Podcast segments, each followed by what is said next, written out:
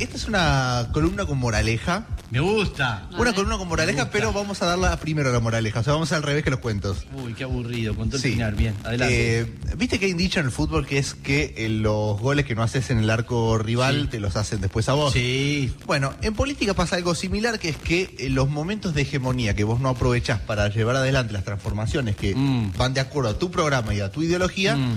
Bueno, los aprovecha el otro Y sí. cuando tiene la oportunidad. Mm. Es un poco lo que le ha pasado al Partido Demócrata de los Estados Unidos, Mm. porque a ver, venimos con esta decisión de eh, la Corte Suprema de anular el Roe versus Wade. Yes. Eh, el aborto en Estados Unidos es un tema eh, de política partidaria. A diferencia de Argentina, que tiene esta cosa más transversal, en el que vos tenés peronistas a favor, peronistas en contra, radicales a favor, radicales en contra, gente del PRO que por ahí. Sí. Bueno, todo eso en Estados Unidos es más taxativa la cuestión, digamos. Es el Partido Demócrata tiene la legalización del aborto y el Sí. aborto legal como una de sus bases ideológicas. Claro. Y el Partido Republicano, si bien tiene matices, en general Mm. tiene un sector que eh, es muy refractario Sí. al, al aborto legal y lo quiere ilegalizar. Mm.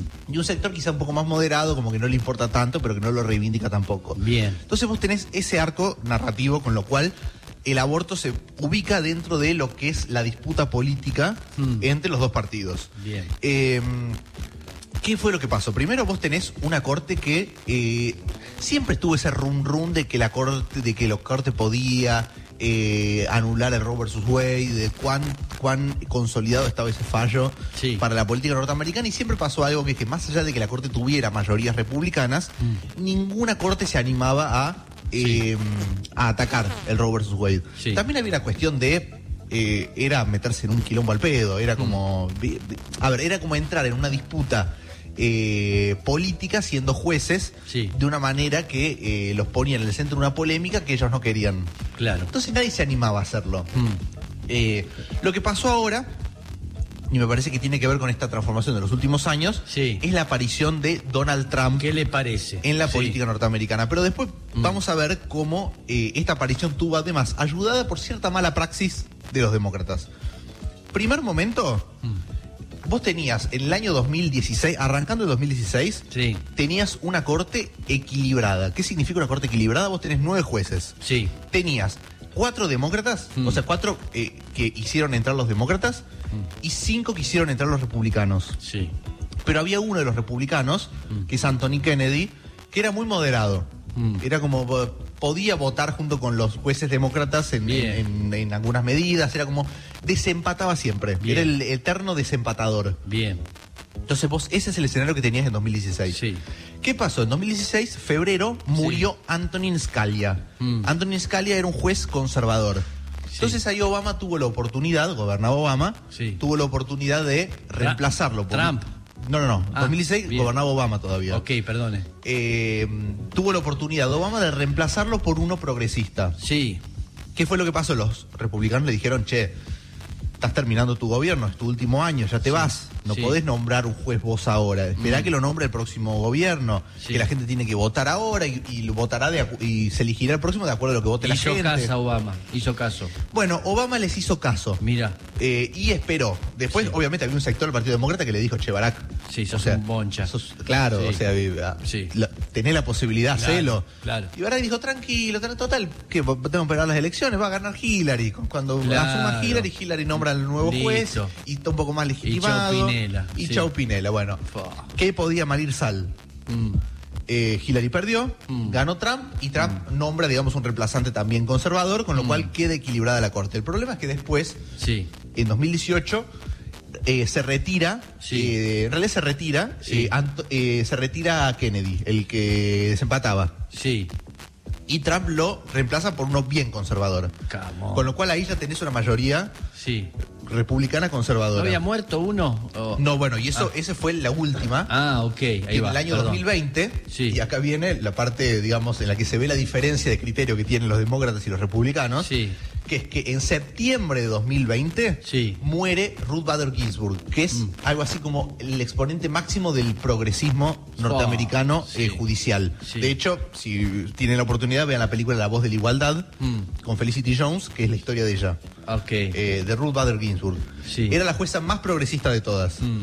Bueno, muere en el año 2020. Mm. Eh, y a partir de ahí, digamos, los demócratas le dicen a Trump, che, Donald, sí. ¿te acordás que en 2016 ustedes dijeron que porque se estaba yendo Obama no podía nombrar un juez y tenía que esperar, ¿no? Mm. Ahora te toca a vos esperar. Mm. Y Donald les dijo, minga. Minga, claro. Minga voy a esperar.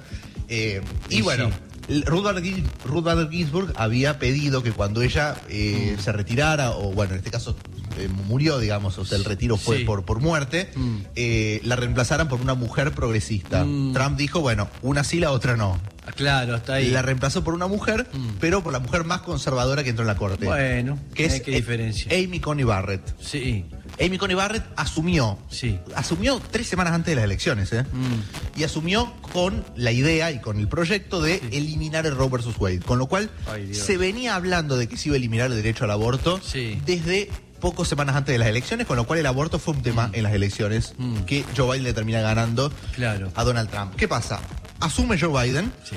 y ahí los demócratas del sector del ala progresista, es decir, Bernie Sanders, Alexandria Ocasio Cortés, toda esa gente le empieza a decir, che, eh, Joe, estamos ante un problema, Sí. que es que hay una corte con una amplia mayoría, 6-3 es la mayoría republicana conservadora. Sí, Van a atacar el Roe versus Wade.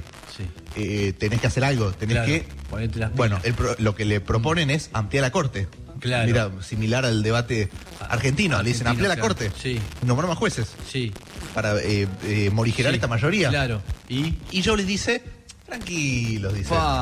Tranquilo, no se van a animar a tocar el No, Roe versus Wade. Claro que no. Y los demócratas le dicen, pero José, Sí. eh, Sí, sí, sí. ya lo están diciendo, o sea, Mm, están claro. diciendo que lo van a hacer. No. Y José, tranquilo, no se van a animar. Aparte, se van a poner en contra del gobierno. No, lo van a hacer. No. Bueno, algo que muchas veces a este tipo de gobiernos no, no tienen en cuenta es que los periodos de hegemonía duran Sí. lo que tienen que durar. Mm. Y cuando pierden esa hegemonía, con el caso de Biden con una fuerte caída de imagen y una inminencia de que Oh. puede llegar a perder las elecciones Oh. legislativas, lo vieron débil al gobierno y tomaron esta, Ah. esta determinación. Hubo un intento del Partido Demócrata de frenarlo, Sí. que fue algo que no se les ocurrió durante todos estos 50 años, que es hacer una ley. Claro. Porque Mirá. esto era un fallo, el Roe versus Wade. Entonces Claro, dijeron, bueno, mirá. hagamos una ley Sí. para que esto quede consolidado de manera legislativa. Sí, ¿y? Medio último momento. Bueno, el Senado de Estados Unidos es 50-50, con lo cual las leyes en general quedan empatadas y desempata eh, la vicepresidenta Kamala Harris. Sí. Bueno, al final no salió porque uno de los senadores demócratas votó en contra, traicionó y votó en contra, que es Joe Manchin. Mira, De, Manchin. Caro- de Virginia Occidental. Mira. Eh, así que bueno, No ayuda nada. Todo no, mal.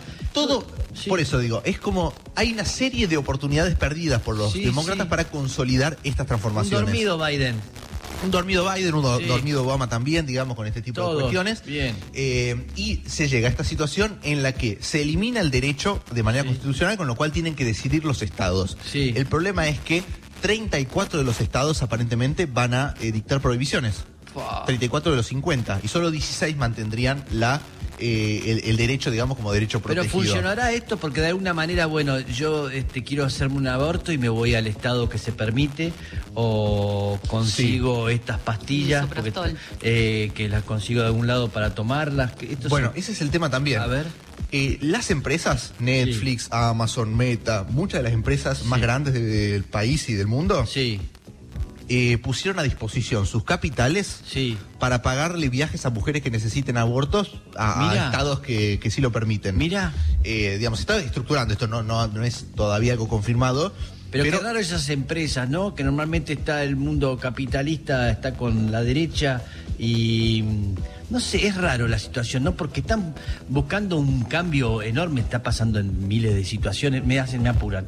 Otro Sí. momento lo, lo charlamos, Muy pero bien. que tiene que ver con, con un cambio eh, global, mundial. Sí, sí, sí. La derecha se presenta como sea. Esto Sí. que uno no- nunca pensó que iba a modificarse, que es justamente el aborto en Estados Unidos, que vemos 300.000 películas al respecto Sí. del derecho y todo eso, que esté pasando no lo puede entender. Entonces digo, hay un, hay un tiene que ver con lo que está pasando en el mundo también. Todo. Tiene que ver con lo que está pasando en el mundo Sí. y tiene que ver también, me parece que esta también es la muestra de que quizás las ultraderechas son un poco refractarias al mundo capitalista, algo que Sí. eh, a veces eh, uno desde el progresismo no tiene tanta en consideración, Sí.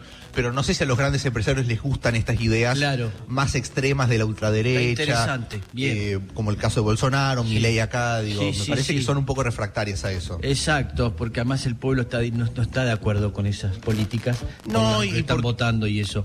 Pero es interesante.